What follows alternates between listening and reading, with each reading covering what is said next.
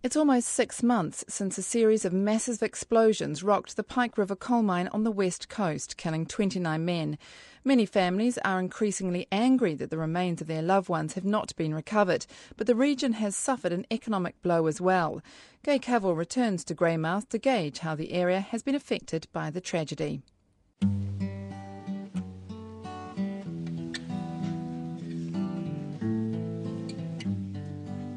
At 3:45 p.m. on the 19th of November, our mine exploded and our lives changed forever. Unfortunately, I have to um, inform the, the public in New Zealand at 2:37 today there was another massive explosion underground, and uh, based on that explosion, no one survived.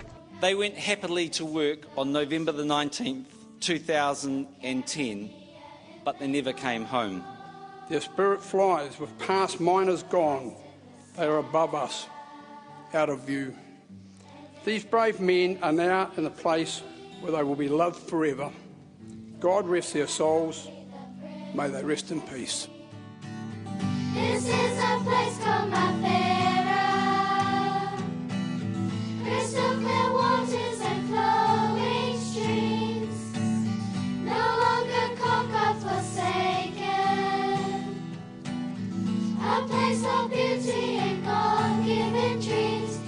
Mawhera, the west coast, where coal is in the blood.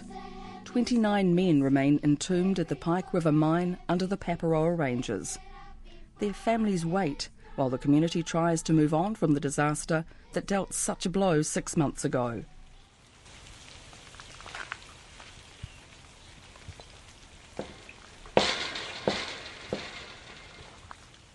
Behind this locked gate, shrouded in cloud the day I visit, the Pike River coal mine still sits idle. But for the families of those men inside, this is not the time to be sitting quietly. Steve Rose, the father of Stuart Mudge, says progress in retrieving his son's body is glacial. We want our boy back. He was 31. He was a hard shot. He took a lot of raising. And like a lot of coal miners, he led a fairly varied and interesting life.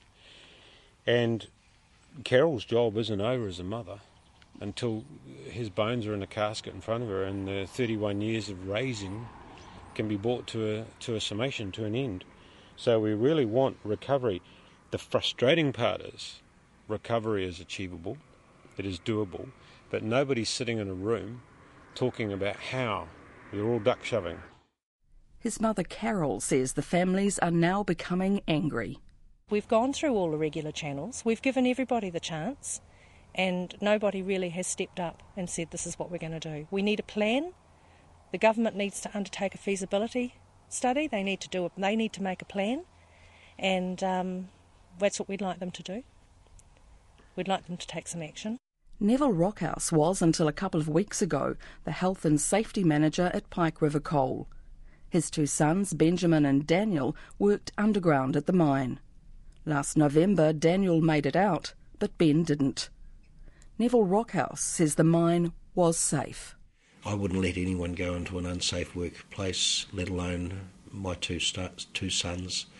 Uh, so, yes, we've heard a lot of innuendo and a lot of gossip and a lot of stuff since the 19th, but um, prior to the 19th, we had mechanisms, we had systems in place, and they were executed on, on a regular basis. And if there were any safety concerns, we would jump on them. But some of the things that have been coming out, uh, unsafe acts on all shifts by all all crews, all of a sudden you're starting to look at the conduct of, of individuals, and I can't believe for a minute that all of our leading hands, our deputies, our under managers, are all complicit in some sort of um, uh, conspiracy to of, of being unsafe. He insists many of the men's bodies are intact and recoverable, in parts of the mine blocked from the intense fire by a huge rockfall. Uh, there's no oxygen. To decompose, you need oxygen. Um, there's no real evidence of burning. Um, wooden pallets have been seen, as well as um, uh, stone dust bags, so even radiant heat hasn't been sufficient to turn those type, types of things into into dust as as one would expect. He and Steve and Carol Rose say the families are not out for blood. Steve Rose says New Zealanders don't leave their fallen behind. The families are not vindictive, they're not revengeful, they don't want to see some poor prick hung out to dry over it. That may all happen in the future in terms of justice being served legally and fairly. What we want is we want our boys back, we want information, we want to protect the industry for the future and lives for the future. Did he love being a coal miner? He did, he really enjoyed it. Working for mum and dad in the coal yard doesn't quite cut the mustard when it comes to blokey stuff. The lives of those left behind are changed forever. Some relationships have not survived the aftermath of the explosions, and for the first time in his life, Neville Rockhouse is now unemployed. Uh, I would really like to be able to get a job where I can keep my house and um, and and even in the short term, if I do have to go away, um, come back and retire here. I'd be quite happy to re- retire on the on the coast in Greymouth um, and live here. Uh, at the moment, my focus is on trying to get my son back. Who you got? Who you got? Who you got? Who you hitting? Who you hitting? Let's go. Many of the men who died were top sportsmen, league and rugby players who loved playing for the coast.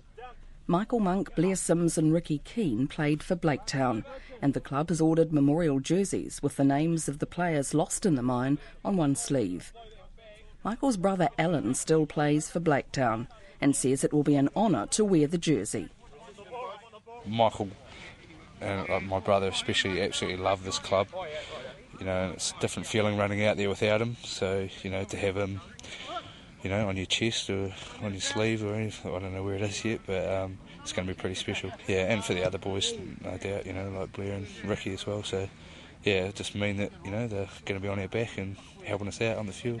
While some families are living in their own hell, other people in the community are also doing it hard in different ways.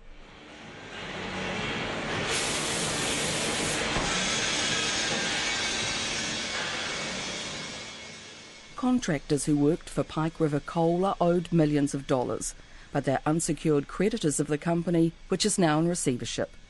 Some of those heavily reliant on Pike money have already gone bust. They formed a group to make submissions to the Royal Commission and to fight for the five to six million they're owed. Peter Haddock is one of those contractors. Yeah, some businesses were really reliant on Pike, and um, and some are smaller businesses, and, and it's a huge effect on those businesses, and whether they can weather the storms yet to be um, yet to be seen. You know, um, you know, our own business, we're quite a large business. We weren't totally reliant on Pike. Um, we've got a broad range of other activities and the engineering, and um, well, yeah, we'll survive that, and, and we've just got to diversify into other work and keep our keep our valued workforce busy. You know.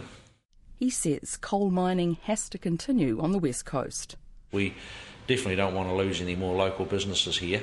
Um, and I, I, think for the town to grow again and for the mining industry, they'll, they'll need a lot of those support services. So it's important that we, um, we, some way we hope we can get paid some of those businesses so they can um, carry on and rebuild and, and, and grow again, create, create jobs that have been lost uh, with the Pike disaster. Reverend Tim Mora has counselled many in the community since the first explosion. He says the contractors are business people and they take risks, but not a risk like this. Not only did they lose staff, but they also have lost financially, which they've got to try and, and recover. And they're employers, you know, they're people who support the community that way. So I do really feel for them. I would have almost rather that um, a financial package of some kind had been made available uh, to our contractors, maybe rather than an event centre. Karen Colligan and her husband George were contractors to Pike River. Just two weeks before the explosion, George Colligan joined Pike as an employee. As a fellow miner, Karen Colligan says her husband wanted to go in and get the men. They all would have done it. They would have put their lives on the line, and we would have. If George had said, "I'm going to go in and try and get them," I would have said, "Well, yep, you go in and try and get them. If you don't come out, you don't come out, but you're going to try." Now the couple are owed $64,000 for the contracting work, and while they wait for payment, George Colligan travels back and forward to Australia to earn a living. Karen Colligan says life is hard, and they feel harassed at being chased by ACC, which wants employer levies from the contracting business. George has just gone over there over to Australia.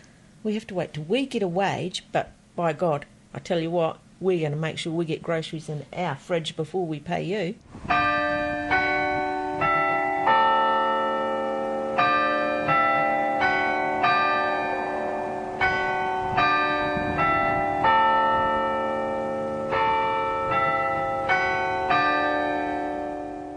Throughout those first few days after November the 19th, the Grey District Mayor Tony Kokshoorn became the voice of the families and the community. Until you get those bodies out, there will always be that grieving and need for those bodies to come out of the mountain. Some of the families are content that their men stay on the mountain forever, but that's a minority. The vast majority of the families will take a buckle or anything. They want closure, they just want their men back so they can give them proper burials.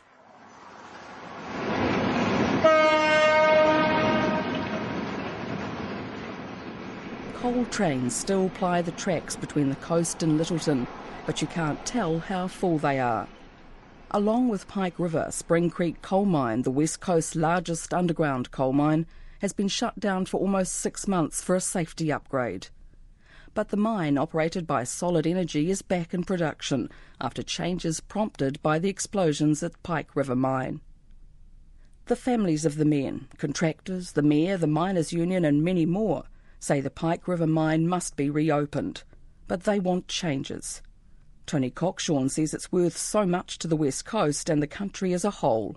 There is a six billion plus block of coal sitting up there. It's extremely important for New Zealand to make sure that coal comes out. It's overseas exchange we need. We're borrowing $300 million a week as a nation. We've got to rebuild Canterbury. Christchurch rebuild is about 10 to 15 billion dollars. So we need the minerals that are in the ground. That particular pot of coal is extremely valuable for making steel, and you can't make steel from nuclear power. It can only be made from our hard coking coal that we have on the west coast, which is extremely positive. So we need to get it out of there. We've got $300 million worth of infrastructure sitting at the base to take it away. Why waste that? But he says there has to be a return to the system of mines inspectors. We live in an era where if you go and buy Chinese takeaways or fish and chips, those shops are inspected all the time for health safety.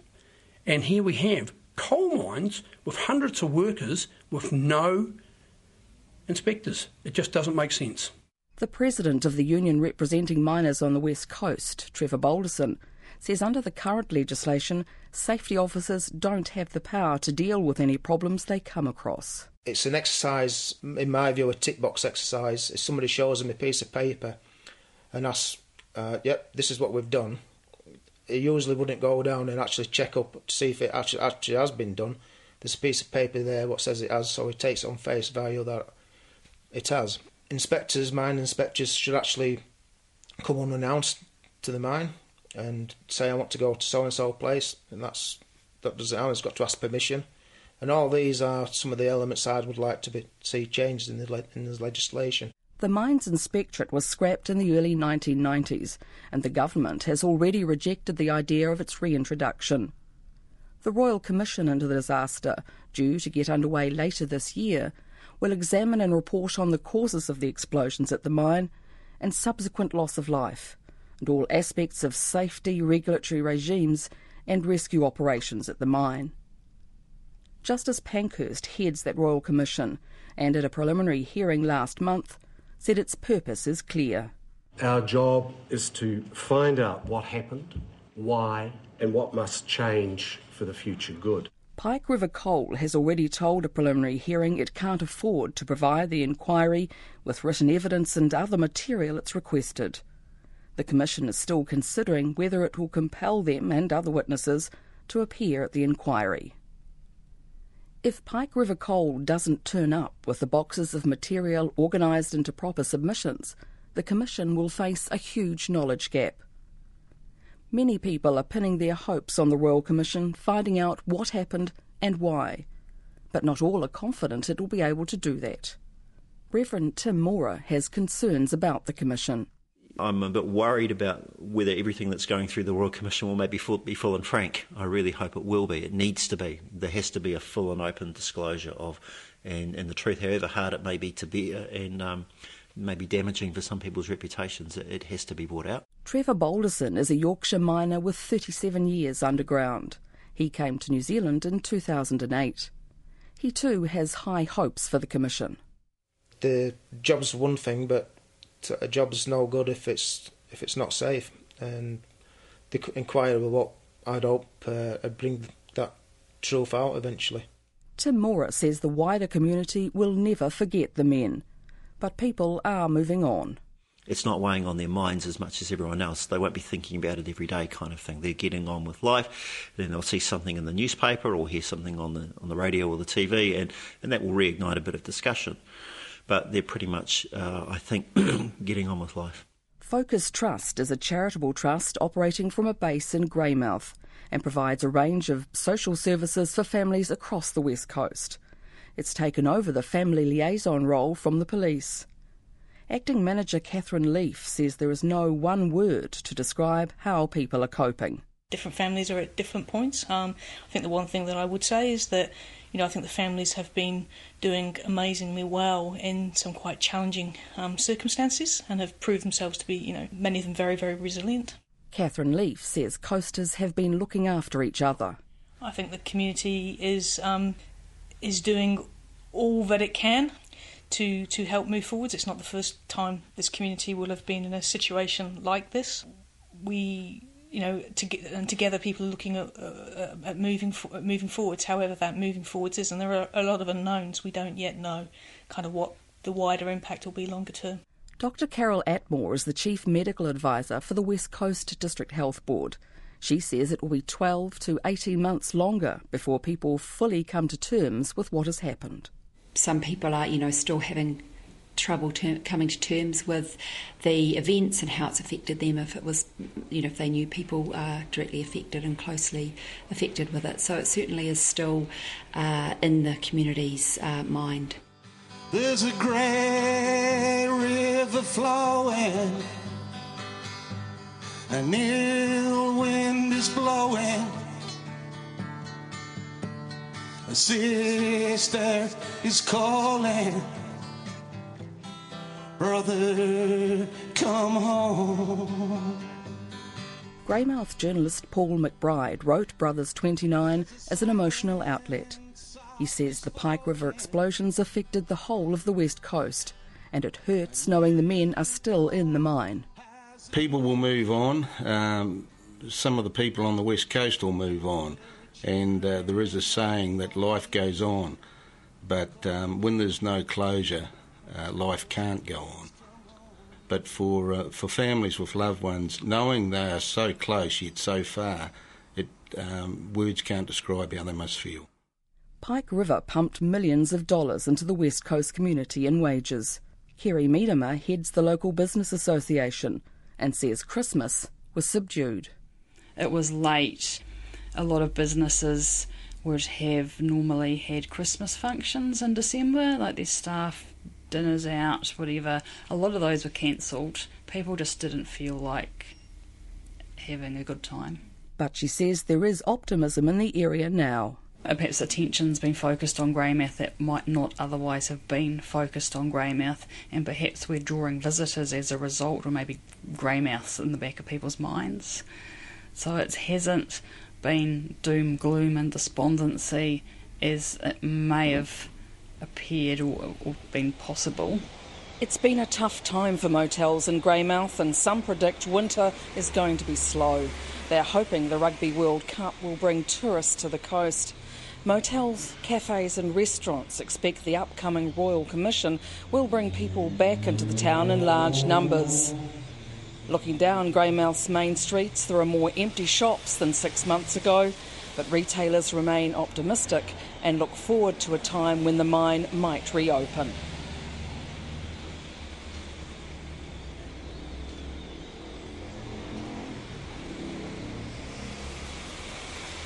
Coasters describe themselves as stoic, hard-working and resilient. They're proud of the way they support each other. When the mine exploded, yellow ribbons appeared on shop fronts and on power poles, and people wore yellow ribbons as a symbol of hope. Prisoners from Christchurch Men's Prison made the small ribbons, and Debbie Norton and the team at the Greymouth Post Shop gave them away to anyone who asked for them. She had recently moved back to the coast after 25 years away. The way people looked after each other is the reason I've, I came home and have always wanted to be here. Um, there, immediately after the tragedy, there was um, something that wasn't even quite tangible. I think people walk down the street and we say hello, g'day, as we do around here, but people looked at each and said g'day, and it was, are you okay? Again, we've got people that we know that are, are closely um, related to those that are down there. When they come into the shop, everybody is, you know, are you okay? And, there's still a sense that people are looking after each other. Coal miners and rugby league are a combination that goes back nearly 100 years. Several league players are among the dead. The president of the West Coast Rugby League, Peter Kerridge, says the effects of the mine's closure is still to be felt. Some of the miners are now working uh, in Australia, coming home, often on, I think, 10 day cycle, whatever. It seems to me that won't last. They'll either opt to go, and so we'll lose those families. There, there is an impact that is some is immediate, some is, is a little bit down the track. Miners leader Trevor Balderson says there will always be a need for coal mining on the coast. The market forces going further afield will determine that there's a need for coal. Uh, regardless of the, the greens in this world, there's a need for coal and there's a need for employment on this particular area of the, of the west coast. Um, New Zealand needs coal, needs the west coast to produce. But it needs it to produce it safely. Absolutely, without any fear of contradiction from myself, I wouldn't be going down that that um, Spring Creek mine tomorrow if I didn't think um, it was safe enough for me to go down, and I certainly wouldn't put any any of my lads, my union members, um, under that ground if I didn't think uh, we'd be coming out at the end of the shift. And despite the tragedy, Trevor Balderson is still happy to go underground. I've probably spent more time underground than a potato in, during my during my time, uh, and I'm no different now to uh, to the very first day I, I started back in the UK many many years ago. I go to work, I do my job, I do it safely, I don't take any risk, and that's what I try to to teach them to the young guys who come under my wing. I look after them, explain to them this is how we this is how we do things here, and you do it safely. We all go to work together, and we all come out together, and that's the only way to be in an underground mine.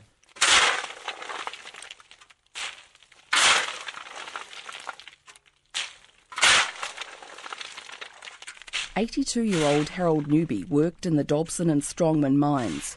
It's been nearly 44 years since he stood with tears in his eyes as the bodies of 19 of his workmates were brought out of the Strongman mine in 1967.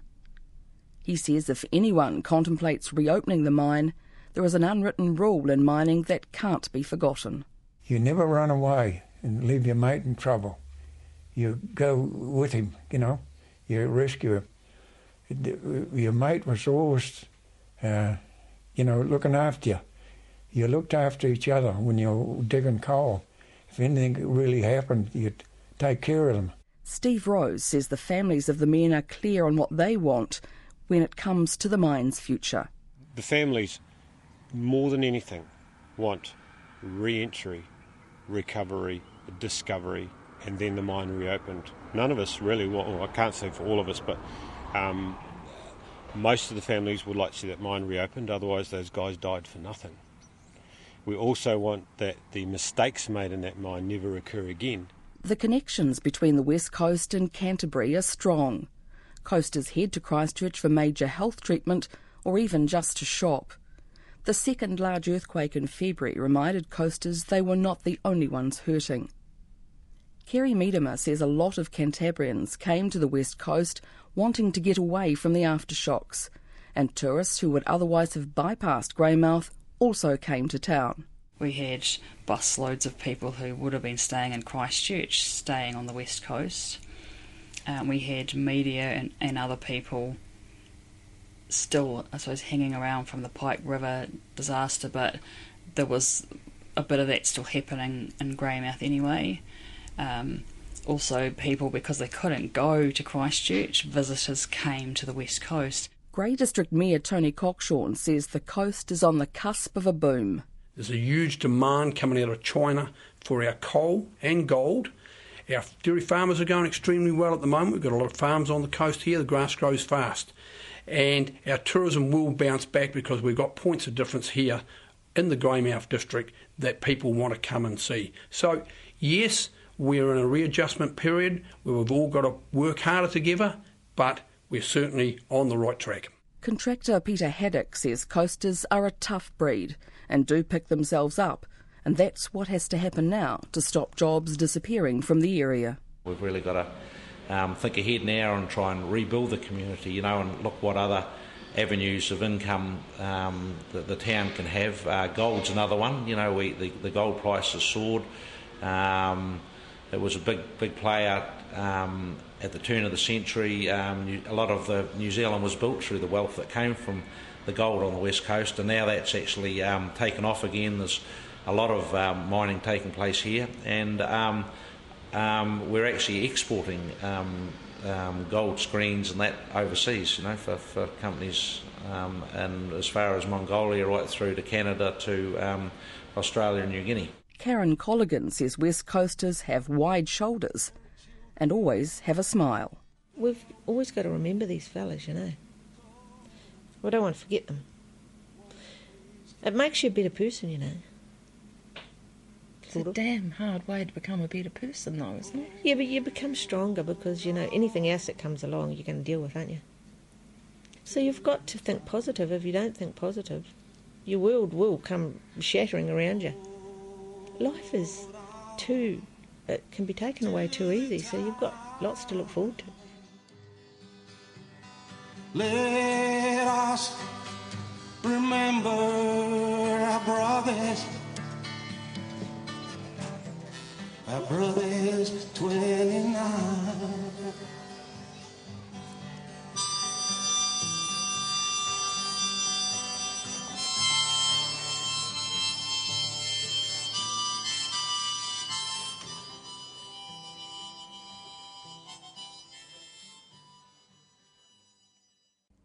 That Radio New Zealand Insight was written and presented by Gay Cavill.